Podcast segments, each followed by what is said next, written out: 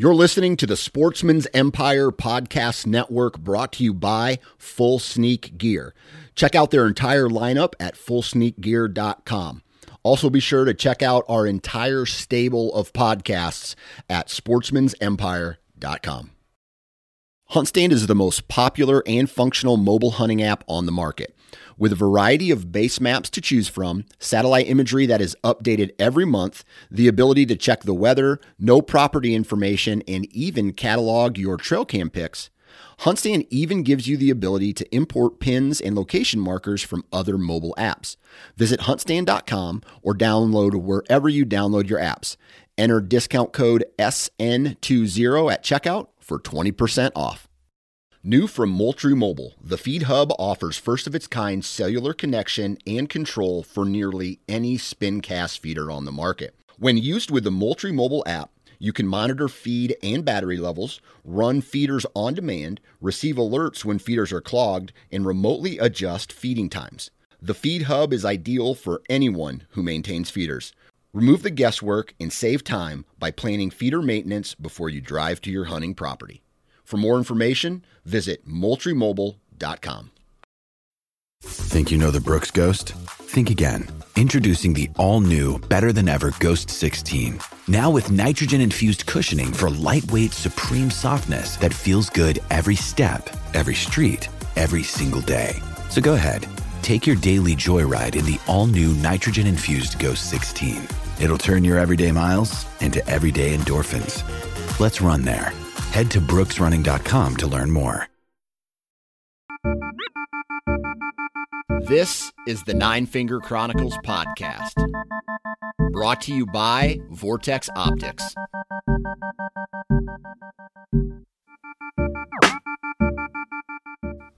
What's up, everybody? Welcome back to the Nine Finger Chronicles podcast. I'm your host, Dan Johnson, and today we have returning guest Ryan Herman on to talk about leasing hunting properties. Uh, this is something that I have never done before, but I think I see it in my future uh, for one reason or another. And I talk about all those in today's episode. Ryan talks about how he started leasing properties, he talks about the process that he takes, where he finds them, how he looks for them, uh, the communication that he has to go through with the landowner or the person wanting to lease the, the hunting ground, uh, how he communicates, and all the, all that. Really into the details of uh, leasing hunting ground. And so I'm not going to get too crazy into this intro today because right now I have a packed vehicle in my driveway ready to, ready to take off uh, for Nebraska. So when you hear this, the goal is if it's Wednesday and you're listening to this on Wednesday of this week, the goal is that it's going to be raining in South Dakota, or excuse me, in Nebraska, where I'm at. And then the next two days after that are going to be like 20 degrees colder than the previous day. So we're looking at a potential 20 plus degree temperature drop, and uh, I'm going to try to take advantage of that cold front.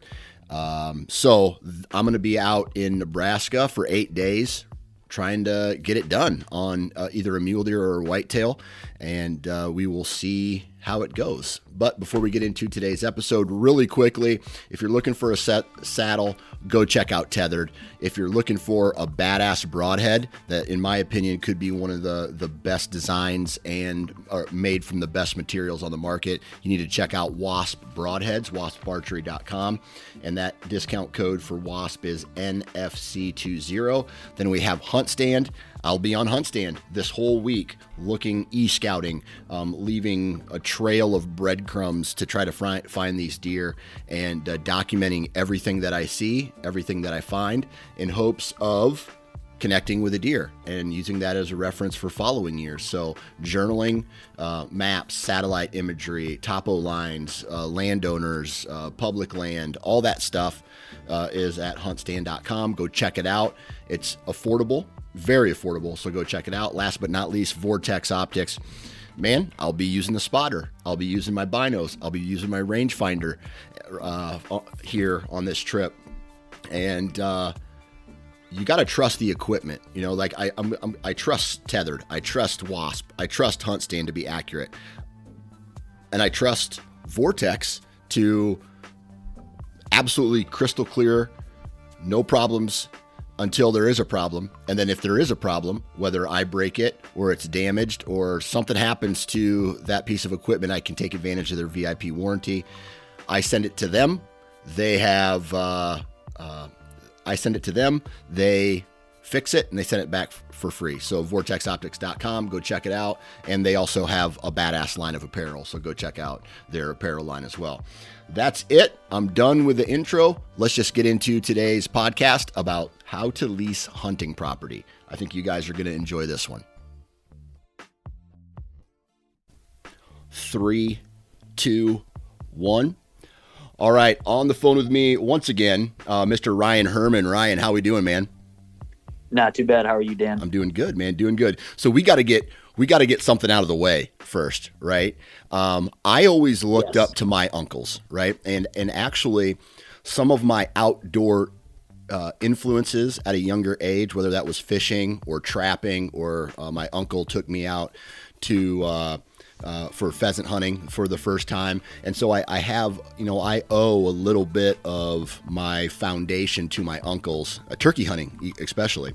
And so uh, you have to you have to tell me what your nephew texted you before this episode. So I, I told my brother that I'd be doing the, the follow up recording to about leasing, uh, given our first conversation.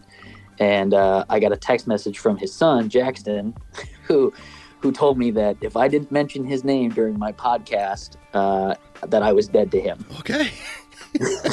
so there's the, right off the bat, there it is, Jackson. We, we, we brought you up. Uh, now we can get into the the meat and potatoes of this conversation. Okay, so let's ask. Let's talk to. Uh, uh, uh, let's get into Jackson right real quick. Though, yeah. A second. Um, is he a good kid or is he a little shit? He's a good kid. Okay, yeah, he's kid. a really good kid. Okay, good, yep. good.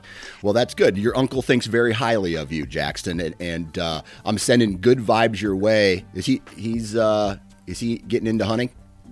He is. Yeah. Um, actually, uh, we were planning on going out, uh, taking him and his younger sister out for youth season this Saturday, but I think it's going to be a little too hot. Yeah.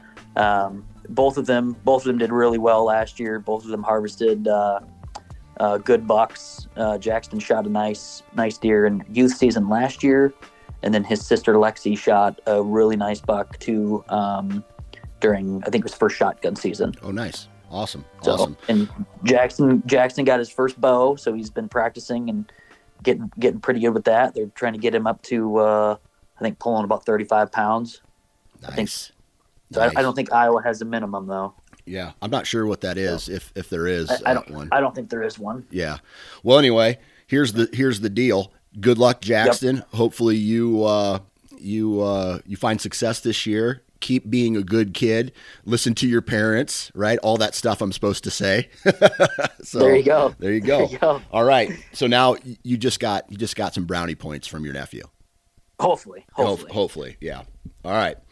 So today's conversation, and we had some technical difficulties because we were going to, in the last episode, we were going to talk about um, leasing a little bit, leasing property. Yes. And this is something that I personally, I've looked into just a very little bit.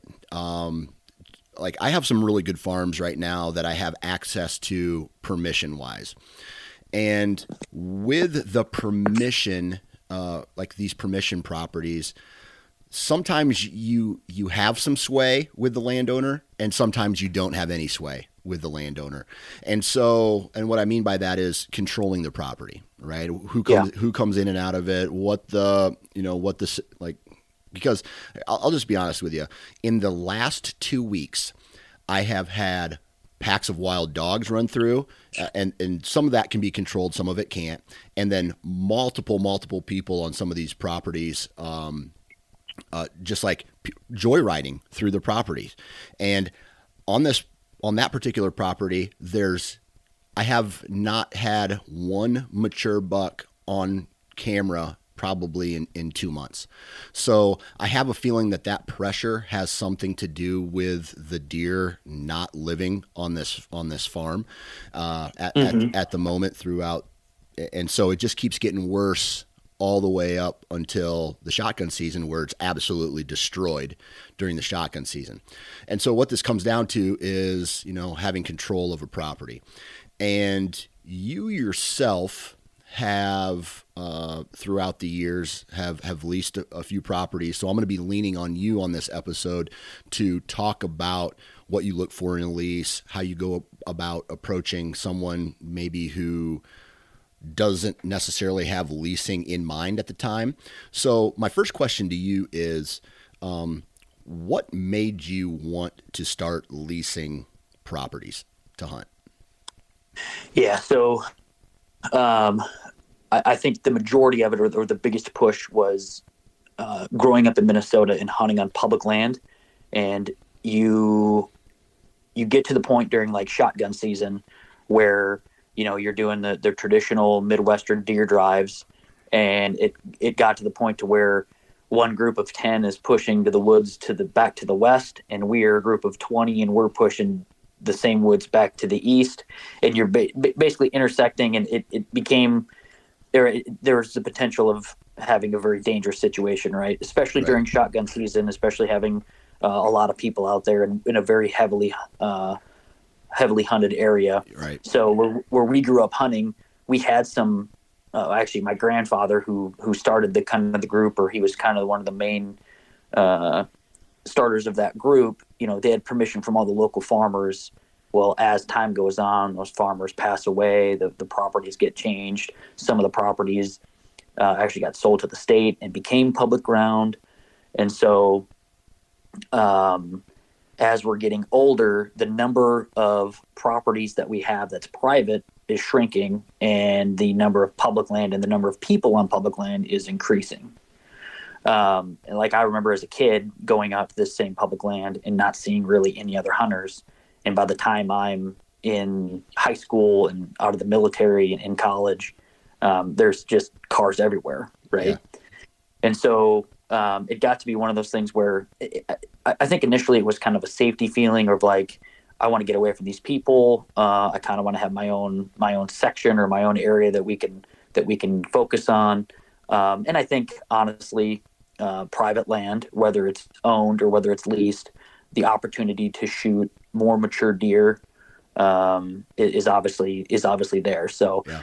you, it, not to say you can't shoot big mature bucks on public land because people do it every year. Uh, my my brother's largest buck uh, to date came, you know, 180 some inch deer came off uh, public land and ran onto the private.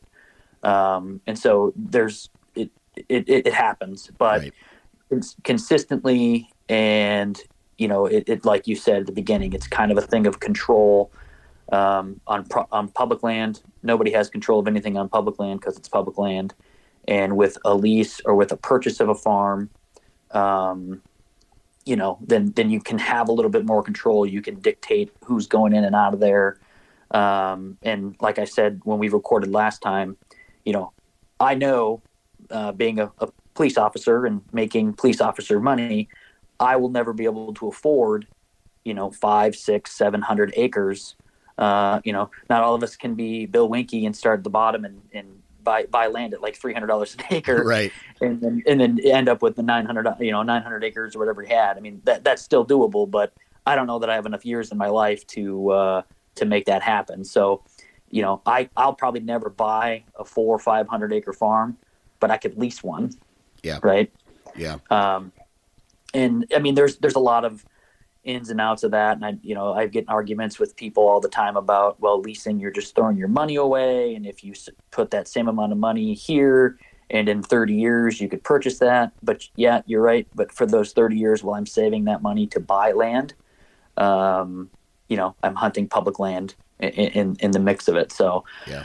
Um, so it's just one of those things like you, you put your money or, you know, you, it's your money, you do whatever you want and, you know, you capitalize on the money that you have and, and it provides the hunting opportunities that you want. So right. that, that's, that's, that's the big thing is, um, it offers me more opportunity and I can lease a ton of ground or small parts of parcels or whatever and have more options as opposed to hunting public land. And I, you know, there's an argument on both sides. I, I, and we can sit and debate it back and forth, but um, I would I would rather lease two 200 acre farms than own 20. Yeah. Yeah. That's about that's about like right now if you if you saved a thousand dollars a year or you know whatever instead of putting it toward a lease in the next 30 years, well thirty thousand dollars isn't enough for a down payment on 20 acres in Iowa. Yeah. That's you know, a fact. So That's a fact, especially in the that- county that I live in, um, where ground's going anywhere from 10 to 12. Recreation ground is going anywhere from 10 to 10 to whatever. And so then you're looking at having to travel to a piece of property that you own, which for a guy like me Yeah. isn't a big deal, but still, two hours away, I'd rather have that, that property 15 minutes away than, than, um, you know, than two, three hours away, if that makes sense. yeah, So, yeah. so yeah. I so feel to you answer, there. But answer your initial question, the big thing was like it, it was kind of a safety thing, but it was also like we ch- we had this mindset change of okay, we want to pursue bigger bucks, we want to pursue more mature bucks, we want to see, you know, and, and it's where we hunted and and uh, on public land in Minnesota, it would be nothing for us to kill, you know, eight to fifteen deer, you know, every year because you got so many people out there doing deer drives. But I, you know, looking back at it, I don't know that a single deer was over three and a half. Yeah. You know, And if you And did, it was just- luck, right? yeah. Oh, for sure, Yeah. for sure. Yeah. So Okay, so let's let's run. Let's just uh, like from a bullet point standpoint, let's talk about the benefits here. Um, the benefit of the safety, like you mentioned, right? Uh, you lease a piece of property, and, and we can talk about the contingencies uh, in, in a, just a minute. But the safety reason, right? You know who Yeah. exactly is on that property. Um, you, maybe the farmer who, or the landowner, uh, the farmer, um, and it's all it's all talked about previously, right? Then from Correct. from the management standpoint, if you if you're looking for low pressure deer that potentially can get to a higher age class, which results in bigger antlers for the most part, right? I don't want to get Yep. into the whole genetic conversation right now, but for the most part, the older a deer gets, the the chances of him having a bigger rack, which we all all want, um, are are there. So um, so that's another benefit, right? Is are there Yep. any other benefits to leasing outside of those two bullet points?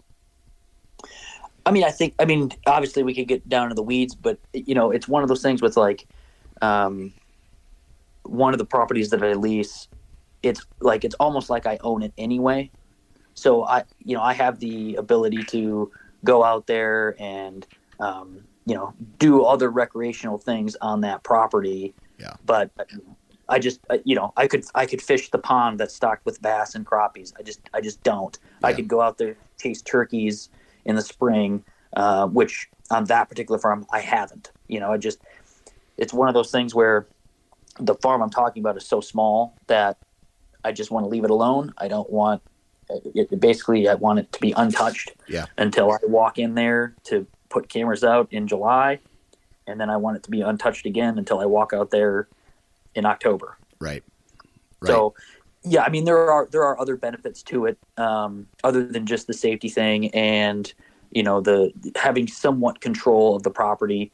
Now, there's there are some things with with some of the leases that I've had in the past where um, you know we don't you you have some control, but at the same time the farmer doesn't want you to um, you know chop down any trees or cut anything or put any tree tree pegs in the tree and and I understand all of that and I Yeah. work around all of that. Same thing with um, you know they don't want us to do food plots or they don't want you to do you know go in there and clear some brush out or something like that.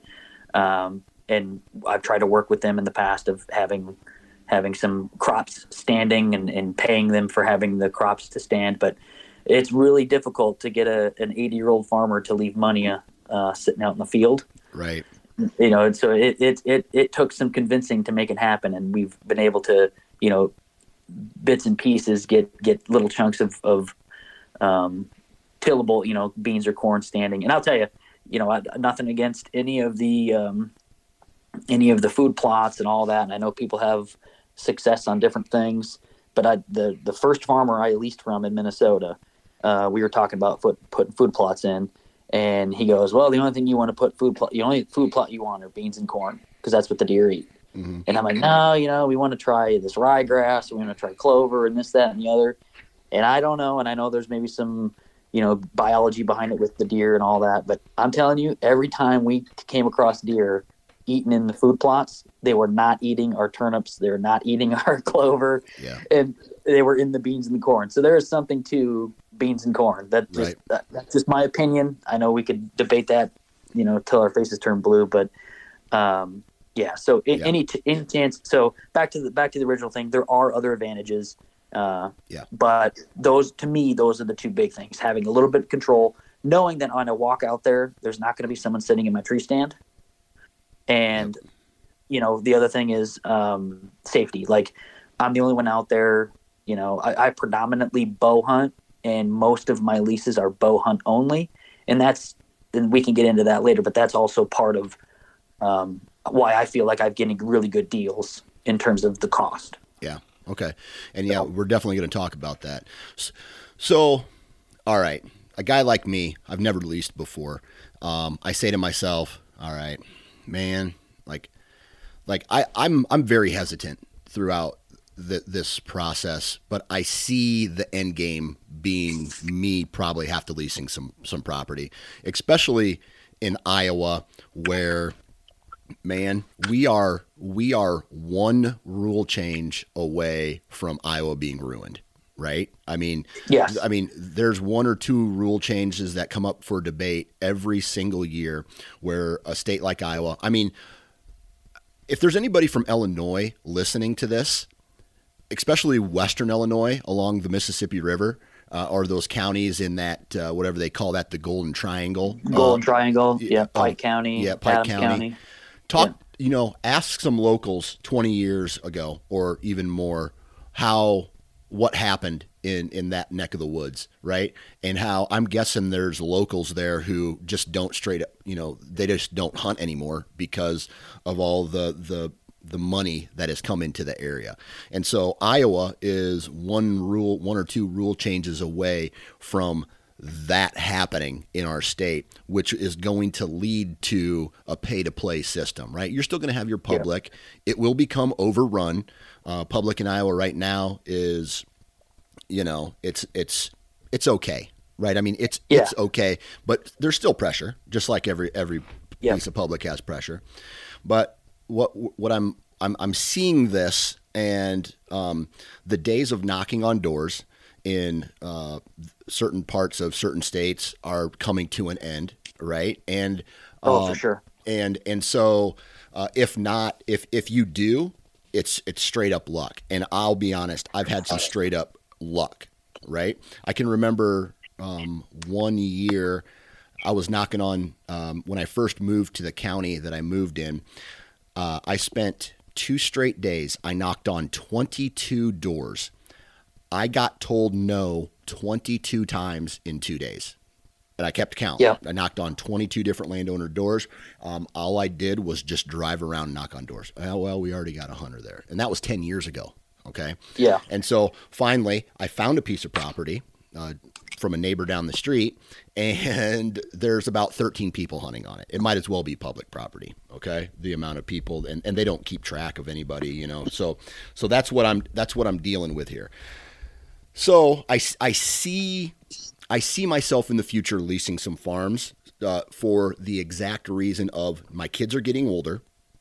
I want them to walk in and have opportunity at uh, game, whether that's turkey, whether that's mushroom hunting, whether that's um, you know deer hunting, and at the same time, uh, the the the safety issue. Like I don't want some Yeah. knucklehead walking around uh, firing guns and and being crazy when I have my kids out there. Right, so I, I Yeah. see that. What are some things that I need to be looking for, or people who are who have never leased before? What should I be looking for? Where are the leasing resources? Um, like, where do I start?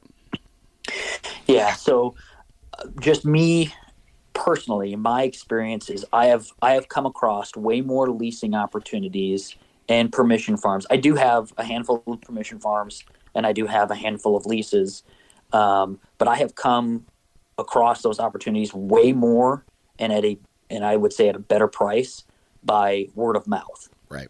Right. So some of the some of the um, I guess the the places you could really look.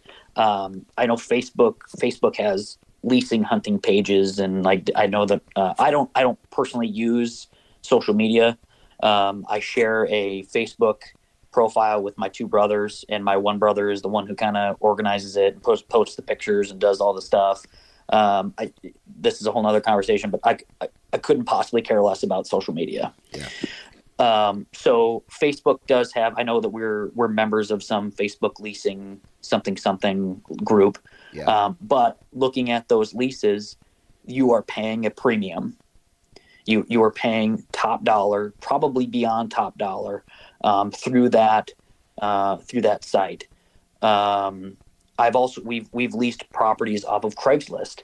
Um, usually, you can get pretty good deals. Usually, it's just a farmer who is now aware of leasing being a thing, and and he, it's another way for his property to make money because he doesn't care about deer hunting.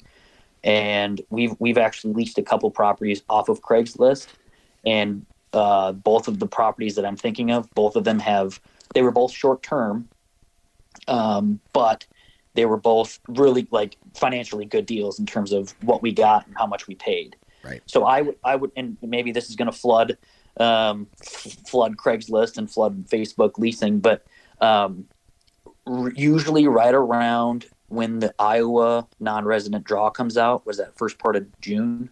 Yeah. Yeah. June. I usually see a flood on Craigslist of properties that come like, oh, lease, you know, come lease this or lease Yeah. available. There's usually a flood for about a month because people know that that these guys coming from out of state want to, um, you know, want to find a place to get have buttoned up and ready to go. Um, and th- I just that's just my personal experience. I've seen a ton of op- opportunities come out that early summer, midsummer, um, and Craigslist hasn't been terrible with price. Some of them, I mean, I there was one, um, it was 500 acres. It was south of Des Moines, and they wanted like twenty five thousand dollars for it. Yeah. Yeah, I mean that's that's not even. And I I actually called the guy and said, hey, you know, basically, would you give me because they had an aerial map on it? I said, would you would you lease me this 40 on this corner for you know X amount? And he said, no, it's all a one one time deal, and um, that lease was leased up within uh, within about a week. Yeah. So somebody somebody paid that amount of money, which is absolutely crazy. Right. Um, but when you have a ton of money, um, that if it doesn't matter, then it doesn't matter. Right. Um, two two leasing websites that I've used in the past or that I have some experience with. Uh, Hunting Lease Network is one that um, it's it's typically you have there's good leases or I've seen some good properties on there. I have uh, a, a friend who has used that um, that site for leasing a property in Missouri. Um, he had very very good luck with using Hunt, Hunt Lease Network. You know everything went very smoothly. Um, I, I feel like he didn't overpay. He felt like he got his money's worth, but it was just something that the, the lease itself didn't work out. It just wasn't what they were looking for. Um, the other one is uh, Base Camp Leasing.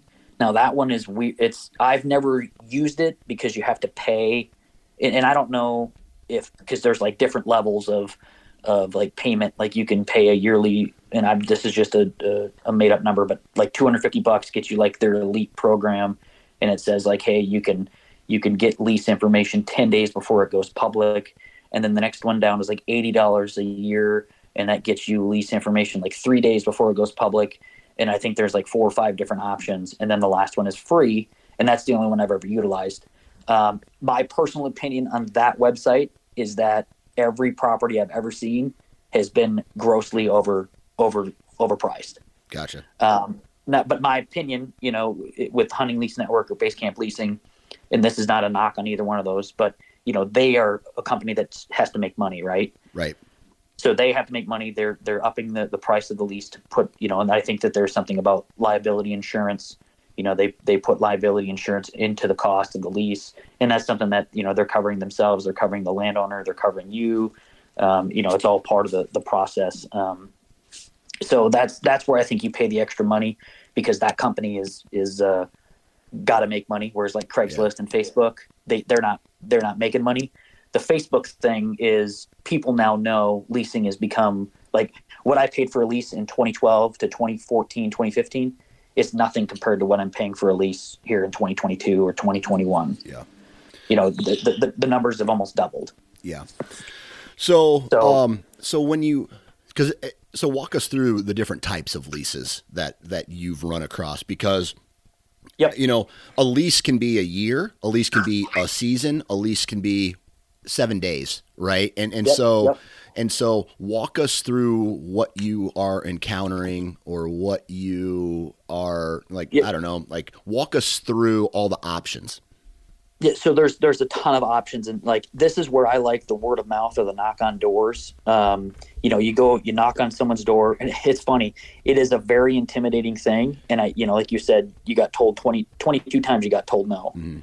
and I I think the advantage that I have is given my career choice or given what I do for a living, um, having a conversation with a farmer is not near as intimidating or uh, anxiety driven as you know talking to a guy who just killed his wife. You know By the I- way, you know what I if you didn't So- listen to Ryan's first episode, he's a detective. So Yeah. uh, that's where Yeah. like you don't just So- not you're not a school teacher who talks to murderers every day. It- yeah, no, no, no. I, you know, I don't, I don't. Again, I don't work for the State Farm Insurance or anything. like that, exactly. no. Um, so it's kind of funny. Um, my brother, who is also a police officer, you know, we were having a conversation, and and I, I think we were trying to determine like who was going to go up and knock on the door. And he's like, well, why don't? Or uh, I was going to ask the, the the the landowner about a lease, and he's like, well, why don't you do it? I'm like, what do you mean? He's like, well, you're so good at it. I'm like, how am I good at it? He's like, he's like, I just don't want to do it. He goes, I'm like, wait a second. I said, you will chase a gangbanger through a, a, a poorly lit alley after he pulls a gun on you, and you'll do it without hesitation. Yet you can't walk up to a 90 year old widow and ask her if we can hunt on her farm. He's like, he's like, I don't, he's like, I don't want her to tell me no. He's like, it's it's it's too scary. and so it it intim- it's intimidating, and I, that's part of it is like that that knock on door, the word of mouth, kind of what I talked about a little bit um, in the first podcast is literally talk to everybody. Yeah. So um, my first, the very first lease we got in Minnesota, um, it was a friend of mine in college, and I just I knew at that around that time Minnesota had implemented a uh, antler point restriction in the southeast section of the state. And so just talking to this kid, you know, he's we're still a very good friend of mine. And, you know, I was like, where, where, you know, where are you from? And where do your, where do your parents farm and this, that, and the other? Well, it turns out they're, basically in like the golden triangle of, of Southeast Minnesota. And I, he's like, yeah, we, we, we have hunters come in from Minneapolis and we have, you know, we lease out turkey hunts and all this other stuff. Well, long story short, I get in talking to him. I talk to his parents. Uh, we drive over there. We do, back then they did a, um, uh, Minnesota had like an early doe season where you could shotgun hunt does uh, in like in October.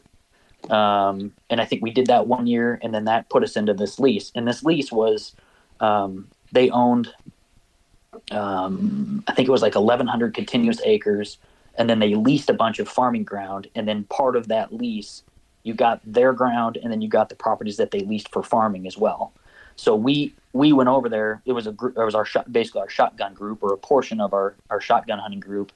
And I think the first year in there, I think we had like twelve people. And like hindsight, looking back at it, like man, we just hunted this ground like idiots and driving four wheelers through there. And just if I could back up ten years and rehunt this farm for the the the time that we did, especially those first couple years, we just it, it's laughable how how terrible and like running scent and like it just it Yeah. it was it was kind of a nightmare looking back at it but um yeah we you know all said and done you know we we basically made a payment of like the, the group payment. So everybody it came out that everybody paid x amount and that's for the lease and that's for as many people as we wanted.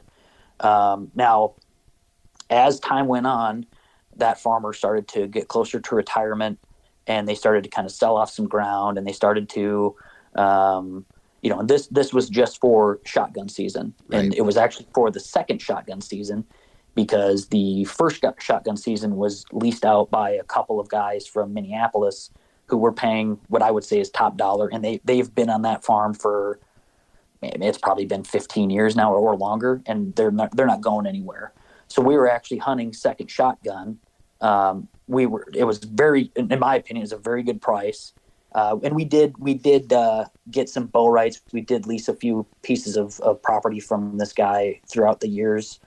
Um, but that would that there was kind of like a, a pay to play kind of thing where anyone who shows up, we take the total amount, and whoever shows up, you divide it out, and that's what everybody pays. And then you just everybody you know, basically we draw stands at the end of the night or the night before, and you know that's that's kind of how we did it.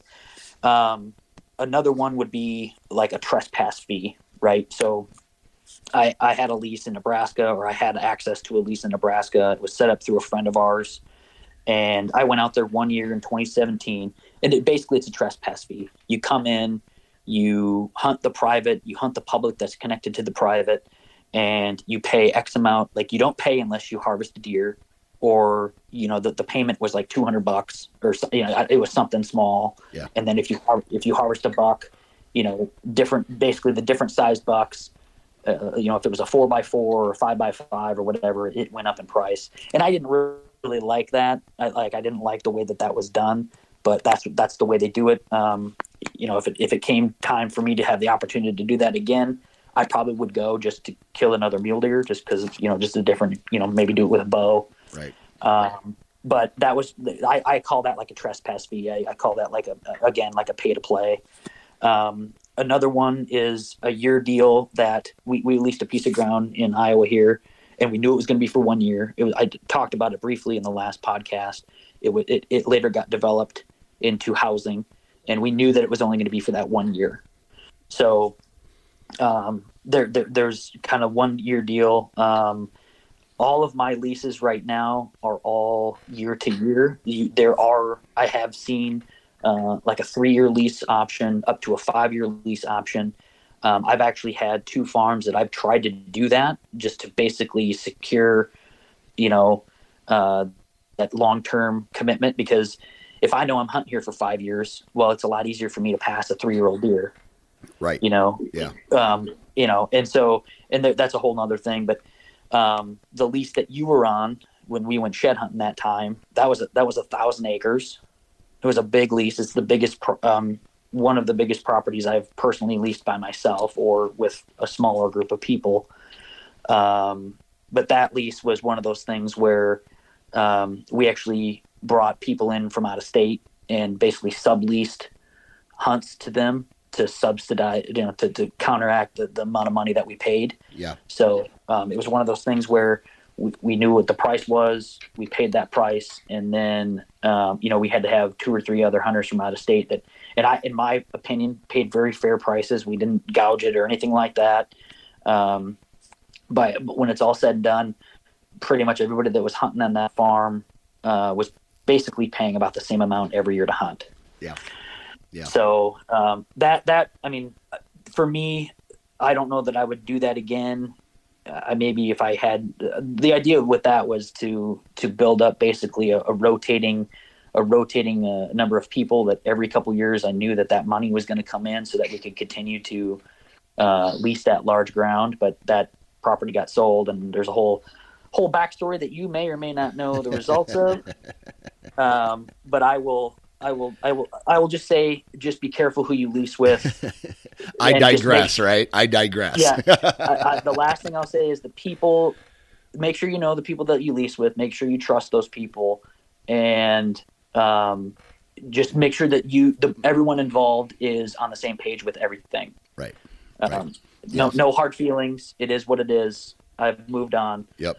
Um, and so the other, the other, other than that, the other big one is like year to year. So I have uh, three leases right now that I just pay every year. And basically, I have an agreement with one of the landowners who has two of the properties. And I, I told him, hey, if someone comes in and tries to uh, outbid me, I'll pay you a dollar more than what they, they offer. Right. I don't, unless, you know, unless that number is astronomical. Um, and, uh, you know, that's kind of the agreement is like, hey, whatever they pay you, I want to keep hunting here. Whatever they offer, I'll pay you a dollar more. Yeah. And um, and th- that's the other thing too is when when we do this, I always try to get permission first, right? Because free is always better. Right. But sometimes in, in particular situations, I come in knowing, hey, permission's probably not going to happen. So, you know, let's have a conversation of you know, do you want to make a little extra money, or have you ever thought about leasing it, um, something like that? And that's that's how the last the last two properties that I've gotten. Um, it started with a permission. This owner, landowner, owned a large chunk that I got permission on. It wasn't it wasn't anything great. It was just a couple fence lines and a, in a ditch. Uh, I never killed a deer out there. Actually, only hunted out there like twice. Uh, I actually took Mark Kenyon out there shed hunting, and he found a really nice shed. Yeah. Um, but that led to other properties that that landowner had because those properties were being leased by someone else. But my relationship with that person and continuous, you know, make sure all the gates are locked and and you know stop in and say hi and you know bring them a gift card for you know Casey's or something just occasionally. That led to me being able to lease other properties that they have that are now available.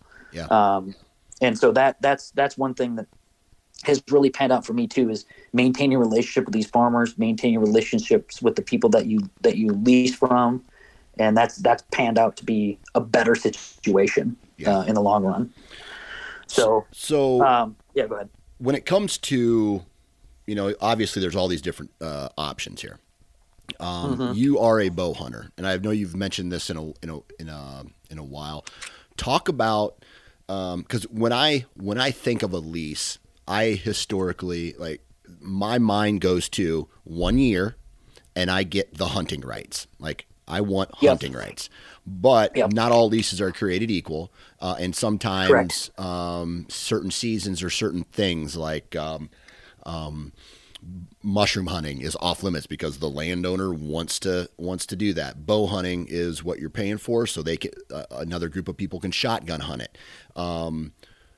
Does that then dictate different prices, different negotiations? Like I want to turkey hunt it. I want to I want to do yes. all these things. Talk to us about uh, the the hunt the the the seasons versus the cost. Yep. Yep, you're you're talking exclusive rights, right? Right. So I try to go in. That that's how I try to like.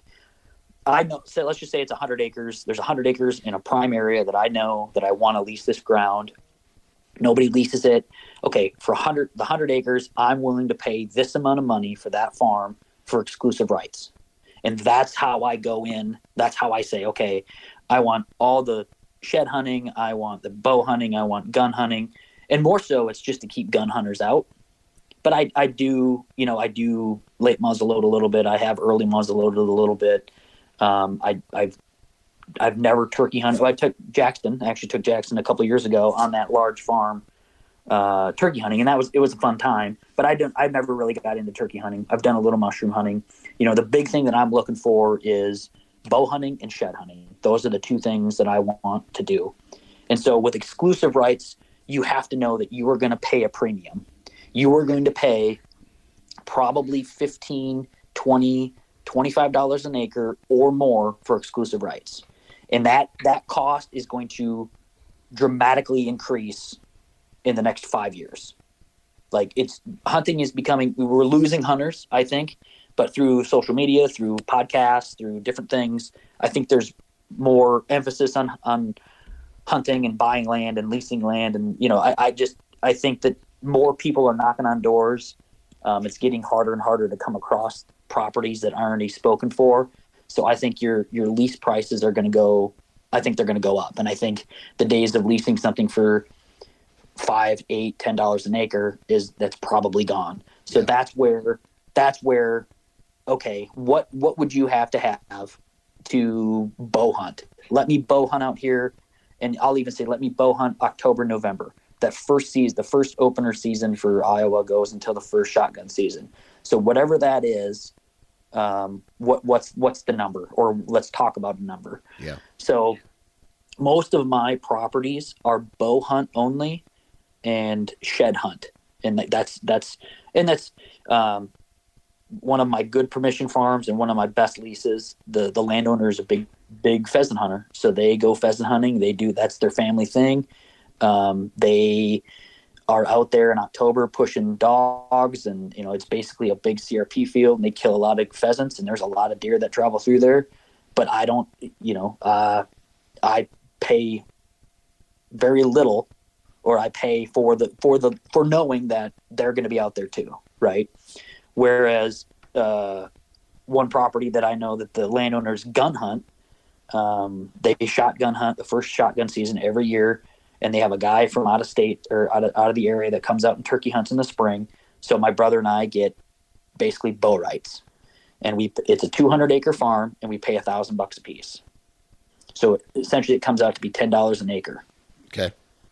So that's and that and it's just for bow rights, just for shed hunting, you know. And it, it's one of those things. It was a it was a really hard pill to swallow because like what we had in Minnesota, we had portions of that where we could bow hunt, we could do all this, and we were paying literally like you do the math on it, it was like two dollars and fifty cents an acre, three dollars an acre. So, but you know, then you're also sharing it with fifteen people. Um, so th- that's you know ten dollars an acre for bow hunt rights only. I think that that's a pretty good deal. Now, granted, this is an area that I've I've scouted. I know this area. There's a lot of deer in there, a lot of good deer in there. So a thousand dollars for me to have the opportunity to bow hunt a 150 to 180 inch deer, I'm going to do that all day. I'm, Right. That's that's that's a no brainer. Yeah. Yeah. Um, and knowing knowing that no one else is in there too, right? I mean, we, we talked yeah, about no that. one else is in there bow hunting, and there's been there's been some stuff, and that's that's part of the leasing thing is you still can't control operations on the farm. So there was parts where he took out a bunch of the crop field and turned it into CRP, which you know it, it's good and I, it's it's fine, but it really affected how the deer move on that part of the farm. So Yeah. that's we had to adapt to that. Now in the last year, uh, they put a bunch of cattle back in this in the part of the in part of the farm. So now you have to adapt to like I don't put any cameras. We had two or three spots in this area where they had cattle. I don't put cameras in there because the cattle, unless you can get it off the ground, the cattle are going to wreck it. So Yeah. um, actually, uh, funny story: the deer I shot last year, it was in, in a piece of in a cattle pasture chunk, and I had a camera on the trail that the deer actually ran down. So the deer was literally going to run by my camera right before I shot him, and I was super excited to go down there and check. Well, when I get down there, uh, a cow had actually rubbed up against that tree, and there was a bunch of cow shit all over the side. My camera, my camera was covered in cow poop, and like I was just like I was excited that I shot this deer, and you know it was a good deer. And then I get, I, I know that this picture, this this deer is gonna be on this camera. And I get down there, and the camera's like turned sideways and covered in poop, and I was like, "What the hell?" Yeah. But Yeah. it is what it is, you know. Yeah. So, um, yeah, that's So when when they change the, you know, you you go into a property and you say, "Hey, I'm going to offer you this." You make an agreement, and then they go ahead and they change something, right? Like just a block of timber with no cattle in it is probably going to hunt better than if there was a block of timber with cattle in it. yeah. So does that So- then do you go back to the farmer and say, "Hey man, listen, um can we talk about the price because now I'm having to to work around cattle as well." I mean, you you, I would say you could, but here here Dan, this is this is the answer, Yeah. right? The amount of money that I pay to hunt there is peanuts compared to what he's getting for other things that are actually bringing in more money. right. Right. So the like, and this this guy I know, uh, it's a it's a, a family friend. Like I or I know his family and I know his son, and you know, I I do think that that's a good deal. Um, this will be our first year on that particular farm with the cattle in it. Um, So it's all that- situational. that could be a situation where like next spring like i might just say to my brother like hey with all that if they're going to continue to do this this might not be worth our money and we can maybe put it somewhere else Yeah. i will tell you that it it just knowing what i know right now if that price increases if he comes back and says hey you know we want 1500 a piece or we want 4000 or whatever i'm not i'm just going to say no i'll go somewhere else i won't Yeah. pay you know i won't pay more than what i'm paying right now given those changes um, but that's also it's also one of those things where what do I have available? Um, what are my other permission forms? What do my other leases look like? Um, and that's one of those things where, and I I think I talked a little bit on the last last podcast, but got cut off was with permission. Man, they could call me on the fifth of November and tell me, hey, my nephew drew a tag and he's going to be in there the next fifteen days. You know, he's from Ohio or whatever, and I, I'm I'm SOL, right? Like it- you're you're hunting on permission. Yeah. Uh, now, luckily, I haven't had any problems with my provision farms. There are people that that also have opportunity to come up every couple years when they draw, and I've worked around those people, and they've you know turned out that they've actually been really like really cool. You know, I'm actually texting with them before uh, before we started recording. Um, so it, it, it's worked out, but um, with the lease, you know, hey, it, it just makes it guaranteed. It's me. It's the people I list list on the lease, and nobody else. And it just it, it makes me more comfortable to know that, you know, when I make that lease payment on April first, I know that I don't have to worry about it until the end of March next year, right? Yeah. So, but yeah, yeah. To answer your question, I, I, you know, it just depends on what that what those changes are. Um, you know, the other thing too is with with properties that we bow hunt and we don't have permission to gun hunt on. Well, if they go in there in the gun season and they they kill, you know, five small deer, you know, five two and a half year olds, you know, and they basically just slam the crap out of that farm. I'm not going to be as, you know, I'm not going to be as excited to put my thousand dollars down um, the, the following year. Now that particular farm, that's not a problem. They're they're uh, very uh, I guess quality deer management minded, and you know they're they're not shooting spikes and stuff like that. They, they it's a very small group that actually shotgun hunt in there, so it, it hasn't. We've had that farm for uh, eight years, and it's I've never had an issue. It's never it's never I've never second guessed uh, writing that check in, in in the spring. So yeah, okay, um, and so obviously it, it comes down it, it, just sounds like it's communication with the landowner or whoever is yep. you know like hey i want here's what i want to do what would it cost me to do it now there there's probably times where you know exclusive is exclusive right i mean if you if, yeah. if the price isn't changing you might as well lease everything and do everything on that farm because if you don't what they'll do is they'll say, well, this guy doesn't hunt it. I'm going to keep the same price, and then I'm going to bring in a, a, group of shotgun hunters for the other price. You know what I mean? So yeah, uh, it sounds to me like if if it is exclusive, you want to take advantage of all the exclusivity that you that you possibly yep. and, can. And, that's 100 percent true on the, on one farm that we got last year for the first time. Um, you know, between the my brother, and myself, and uh, our friend that that leases it with us um, we talked about, hey, let's let's have someone go out shotgun season because there's a lot of shotgun hunters in the area, and it, it's one one problem that I've had in the past, and it, I understand it is permission. You had permission to hunt here for the last 20 years. Yeah. Right, or your family's hunted this for the last 20 years. Well, now this year it's leased out to somebody else. So unless there's a truck parked in the driveway and someone's sitting with a blaze orange shirt uh, in the tree, uh, they're going to go push that. They're going to go push that draw. They're going to go kick deer out of that that CRP, and they're not going to think anything of it, right? Um, and there's been some times where it's been kind of hinky, and that you know it, had kind of a couple oh shit moments in terms of dealing with people who are now upset that they can't hunt in there anymore. And I, I, I feel your pain. I have been in your shoes, um, and it's one of those things that it, it's it, it, sounds bad saying, but like it's it's like the nature of the beast, right? Like you and I've told people this, and this was a big thing on that that large farm that that you shed hunt with us. The neighbors got really upset about that whole thing because um, you know they've had opportunities to go out there and fish, and they had opportunities to trap and stuff, and now they don't. And so I've gotten to a couple shouting matches. I've had the sheriff's office called on me. You know, I've had DNR called on me uh, and I'm not doing anything wrong. And every time he raises his voice and tells me he's going to call the law, go ahead. Now he doesn't know that I'm actually a law enforcement officer, and I probably had lunch with the officer who's going to show up and yell at me. But I'm also, you know, and that's that's you know, not that I'm using that as an advantage or anything, but I know going in that I'm right. Right. right. I know. Well, and that's not I really your even your problem. I mean, I would Correct. I would just simply say if you have a problem with this, you need to contact the landowner because they're yes. the person well, that made this decision. And that in that in, in, that particular case too, that landowner has changed like that land ownership has changed hands like three times since he got permission. Mm-hmm. Right, you got permission in 1987 to to, to coyote hunt here. That's I'm a fact. I'm sorry that when you got permission, I was you know, and, and and and we I had the conversation of like, hey, you know, if you want to trap out here, we could work something out, but it's not going to be free because you know, it, it's a liability thing. We're we're putting insurance on it. We're the ones doing all the work. To, like, I'll work with you. I'll make I'll make things happen for you if that's how you want to do it. But it's not going to be a it's not going to be free. Plain and simple. I yeah. can't. You know, um, and it's just you know that's one of the things where it, it's money in my pocket or it's money out of my pocket. So if you want to if you want to play on my playground, you know, you got to pay the fee, yeah. kind of thing. So Yeah. Um, but yeah, so there's, there's and that's unfortunate, really. I mean, because, uh, and this is kind of a guess. This is a guess. You don't trap.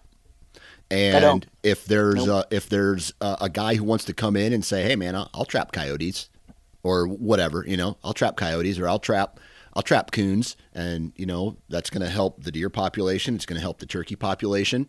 Why Yeah. not, right? But Yeah. because now of this whole, you know, I have to have insurance on it.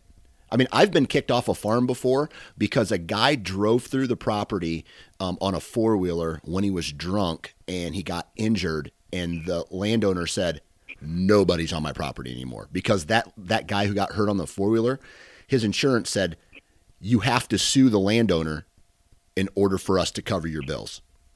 And so, Yeah. and so now you, we have this this this type of scenario here where the guy couldn't just say, ah, I, "I messed up. It's my fault. I'll take care of it." He he had to sue the landowner, and then the landowner's like, "Nah, uh, nobody's hunting So- here anymore." So I know that there's probably going to be some people that listen to this because I, I know you have at least 10 viewers or 10 listeners. Maybe five. Um, so the way, and this is, and I'm, I'm, I want to caveat this with do your research before you take my word for, Exactly. for gold. But what it was, expl- how it was explained to me in about four years ago was, um, if you get permission, right? If someone gives you permission, then uh, the landowner is not liable. So if the landowner says, "Yeah, you can come out here, you can hunt, you can do all this stuff," the liability is not there. Where the liability comes in is when there's a financial transaction. So if we do a transaction of a lease or we do some sort of agreement where money is exchanged, well, now the liability switches. So if I'm out there on permission, I'm liable. If I fall, fall out of a tree or if I, you know, something happens, I get stabbed or something with a with a broadhead and I bleed out, the landowner gave me permission. The landowner is not liable. But with the tri- with the financial transaction, that changes back to the the landowner being liable because it's like, uh, you know, you, they're paying for that. Uh, they're they're making money off that exchange. And I don't like I don't know all the legal mumbo jumbo and all that, but um, basically how I've worked around that was, hey, you're giving me permission, correct? And yeah, sure, absolutely. Um, here's permission to hunt my land. Oh, and by the way, I'm giving you a donation to the whatever whatever fund. Yeah. Here's a check. yeah. Um, now that's and that's that's I've actually had to change that to, um, and I had a conversation with a landowner once, and you know, I you know I said, well, man, if I fall out of a tree or if something happens to me, like I'm not going to sue you. Like you know, I, I hope you realize that. He's like, yeah, but your wife will. He goes, if you fall out of a tree and you're dead, um, your wife's going to sue me. And I said, well, that's uh, I don't know that that's not true, and I get your your your concern. So yeah, let's do something. Let's get insurance involved. Let's do that. Like, let's do it your way. You know, whatever whatever works, um, whatever makes makes you feel more comfortable to have me out here. Then I'm, Yeah. I'm willing to do that. So, Yeah. and that's that's a whole different getting into insurance and getting all that, and, and how you work that out with a landowner. That's all. Um, you know, I've had a landowner on one lease where I had to sign this paperwork and have it all faxed in and get all notarized and give a thumbprint and all this. And then the next year I was like, Hey, do you want to redo that and, and, and, you know, get that all signed?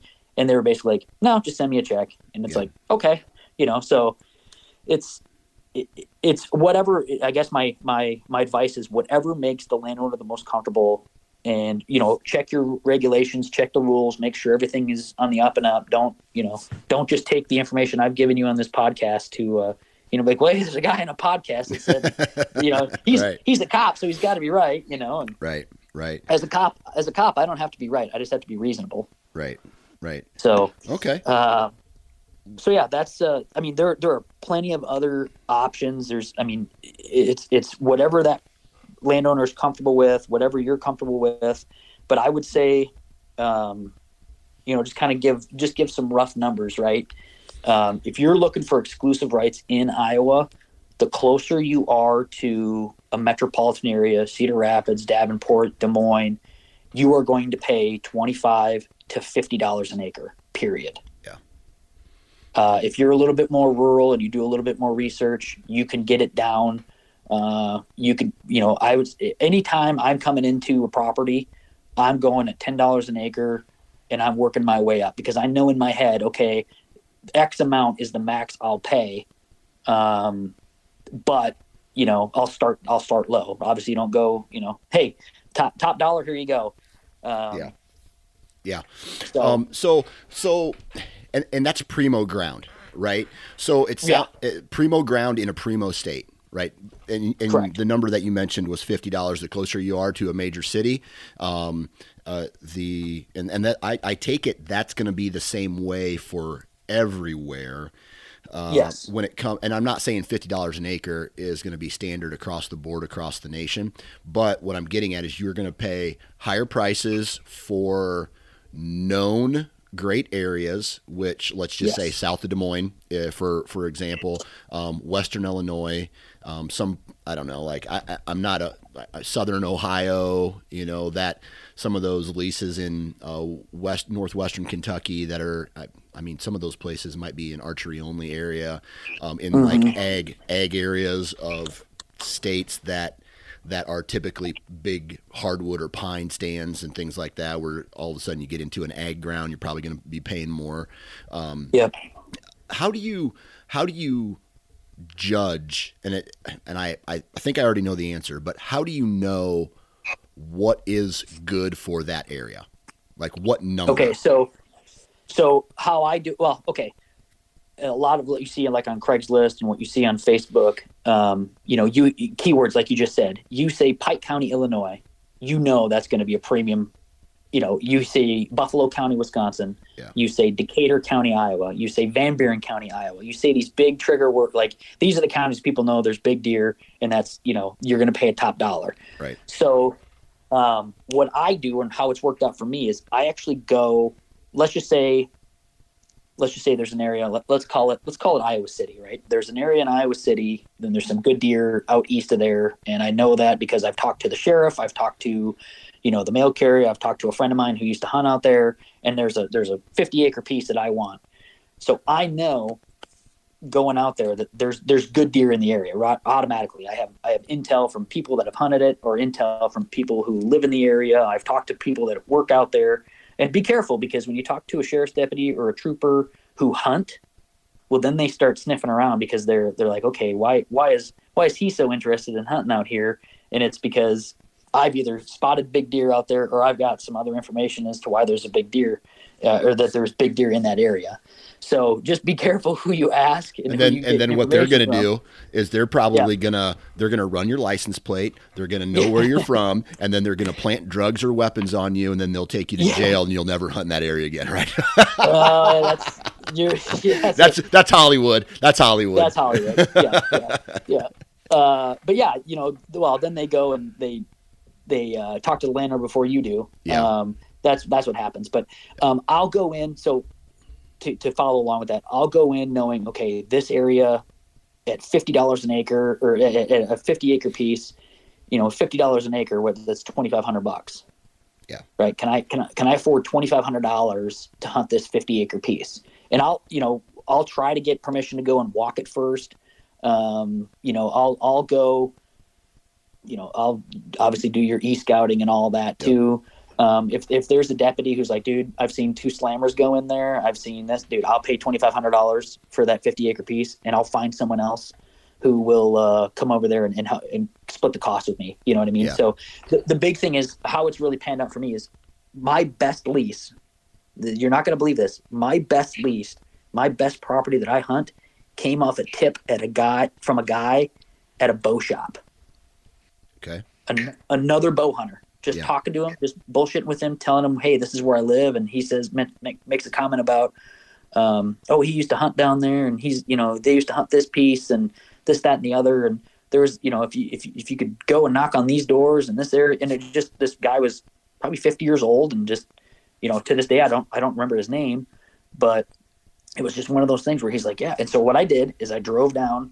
I looked in a section. I found okay, this is a really good prime spot. I pulled into the guy's driveway, and there's a big uh, elk, European elk head on the top of his, uh, on the front of his shed, and I can see inside there that there's like 40 deadheads or 40 European mounts of deer on the wall. Right. Chances are that guy's probably not going to let me hunt his ground. Yeah. So the conversation of like, hey, who who around here, you know, has got this? Who, you know, do you know anybody that has some ground that maybe doesn't get hunted? This, that, and the other. And that led me to the landowner. Gotcha. And I basically pull in there and I said, hey, and I'm like it's a completely strange situation and i'm it basically started out like hey you know i i talked to a guy at a bow shop who talked to me and told me about this guy who told me about you uh you know would you be interested in talking about some deer hunting and the first thing out of his mouth was like man you can kill all the deer you want kill as many deer as you want Yeah. Yeah. and so I'm Bingo. like, okay. And then, yep, bingo. And so the other thing too is he's like, hey, I had just bought, I had just bought my my truck like the week before, so I still had like paper plates on it. He's like, he's like, well, I'll take you around the farm. He was like, but here, you jump in my truck because I don't want to scratch that pretty nice brand new truck. And I'm like, Yeah. well, thank you. you so we get in his truck and we're just like going, like he's taking this thing. We're we're in the in the rhubarb, right? Like Yeah. we're just driving through the CRP grass, and they're like, I'm not kidding you. This is like the first week of May, second week of May, and there are deer running everywhere. Yeah. And so I'm like, uh, you know, what do you what like what do you want from this? That you know, what do you well, you know, this, that, and the other. And I and I just I like stopped him. I'm like, how does X amount sound? He goes, that sounds pretty good to me. I said, okay, I'll pay you this every year.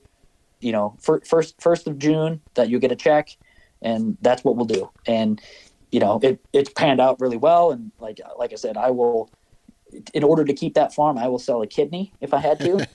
um, because just it's been it's been really good. So, um, yeah. So it, it I do a ton of research. Like I know, okay, maybe let's just say, let's say Johnson County, Iowa, right? Well, not all of Johnson County, Iowa is going to produce Boone and Crockett's. Right. So I'm going to go to an area. I'm going to do some e scouting. I'm going to talk to people. You know, I'm going to I'm going to drive, you know, like that dawn and dusk time frame, and see where I see some deer and see where I see some good deer, and then I, that's where I'm going to go. Okay, I saw deer in this valley, and I'm going to talk to every landowner in this in, in this piece, and that's what I do. Just knock on doors, and you basically start out with, "Hey, can I get permission? Hey, who hunts here?"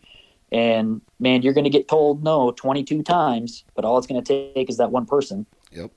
Yep. Um, Yep. yeah. So Um, and and so, what do we talk about? Okay, we've talked about what to do, and obviously, um, it, it's kind of a no-brainer, right? Kind of to fast forward through some of the the muddy water here. Um, you know, once you're looking for, you know, once you maybe have found a, a property that you want to lease, maybe ask if you can just walk it maybe ask if you could shed hunt it some spring maybe or, or maybe ask to walk it during shed season you know what i mean like that Yep. way you can you can really kind of Yep. get a, a, grasp of what the property holds maybe ask if you can run trail cameras on it before you lease it Yep. just to see if it meets your standards that kind of stuff now what should we be hesitant of? All right. So you're talking with a landowner or you're talking with someone who wants to lease you ground. Um, what are some warnings, uh, warning signs that, hey, maybe this isn't going to be a, a good spot to lease? does okay my first thing is does he does the landowner know what exclusive rights means? Yes. does that is it ex- exclusive rights to deer hunting? Is it exclusive rights to bow hunting? Is it is it exclusive rights for all out- outdoor activity? So that that's the first thing that i like i make it very clear like hey if i'm paying this amount of money or if i'm paying any amount of money what exactly is defined as what i can do and what you won't let other people do Yeah. and you know, the other thing too is, I've walked I've walked farms where, uh, or I've had permission on farms where I go in there and you realize that hey, the the neighbors are also hunting in here. Yeah. You know, there's a there's a there's a, a lone wolf tree stand on this side of the fence, and there's a very identical lone wolf tree stand 50 yards onto my side of the fence. And then it's like, okay, well, who who hunts that to the east? Mm-hmm. Oh, it's so and so. So go over there and be like, hey, you know, I'm, I'm leasing that ground up. You know, I know I noticed you have a tree stand in there. You know, whatever. And it, it, I've never had a problem. I've never, but it's one of those things where the fir- the first warning sign I would say is if the landowner says, hey, yeah, no one's hunted here in 10 years, you know, or no one's ever hunted here ever, and then you walk in there and there's you find three sets, and you're like, well, someone's hunting here. You just don't know about it because you don't you don't come back in here, right? Right. And so that the first warning sign is who who else is hunting in here and who else has had permission to hunt in here in the past that you may have to go have a conversation with that that that is no longer an option for them Yeah. right and that that's that's probably the stickiest conversations i've ever had is i'll, I'll talk to a landowner I'll, I'll like i said before i will literally talk to anybody about deer hunting anytime, like when I walk into a room, people probably roll their eyes and don't want to talk to me because it, all I want to do is talk deer hunting. Yeah. And you know, and it's one of those things where it's the the stickiest part is having that interaction with the person who can no longer hunt there. And I get it. I'm not I'm not your favorite person at that moment, but Yeah. you know, Yeah. And that's a conversation, unfortunately, that, you know, have you ever had a, a scenario where the landowner is like, oh, Jesus, I, you know, like, thanks, man. I, now I got to deal with this shit. Right. Like, so he gets upset and maybe re, like, uh, I don't know what the term is, like, takes back what he said. Uh, and he's like, you know what? Um, these neighbors, th- my neighbors have been hunting here for, you know, 50 years or whatever, and I just can't do this anymore. Yeah, so so one of the farms that I had permission on that I didn't pay for that led to some of these other farms that I'm now leasing from that farmer, it has been an 8-year process. It has been it took me 6 years to get permission to lease to actually make now part of it is because the other properties were leased out but they're, they're very wishy-washy and not wanting to hurt other people's feelings and not you know not wanting to kick these people off and i understand that like Yeah. Neighbors are You know, neighbors. you got to live with them. Exactly. And so that's why I wasn't very pushy with it. You know, that's where basically I waited till the neighbor pissed this neighbor off. And I heard about that. And then I went, Hey, uh, are you going to be leasing that to your neighbor? Uh, no, that relationship is over. Well, guess what? I want to get into a relationship with you right now. Yeah. Gotcha. And that, I mean, that's so to answer your question, I, I've had it kind of, sort of, but not, not to the point to where I've lost complete permission um, because they've, they've backtracked or whatever. Um, but I've had a kind of a rocky, rocky go or rocky start because of that. Gotcha. So- Gotcha. Well, man, I think we kind of covered all the bases here. Is there anything else that we should be aware of when it comes to leasing properties? You know, one thing that for for me, just in my experience, is um, don't don't be afraid to walk away from a farm either. That's a good point.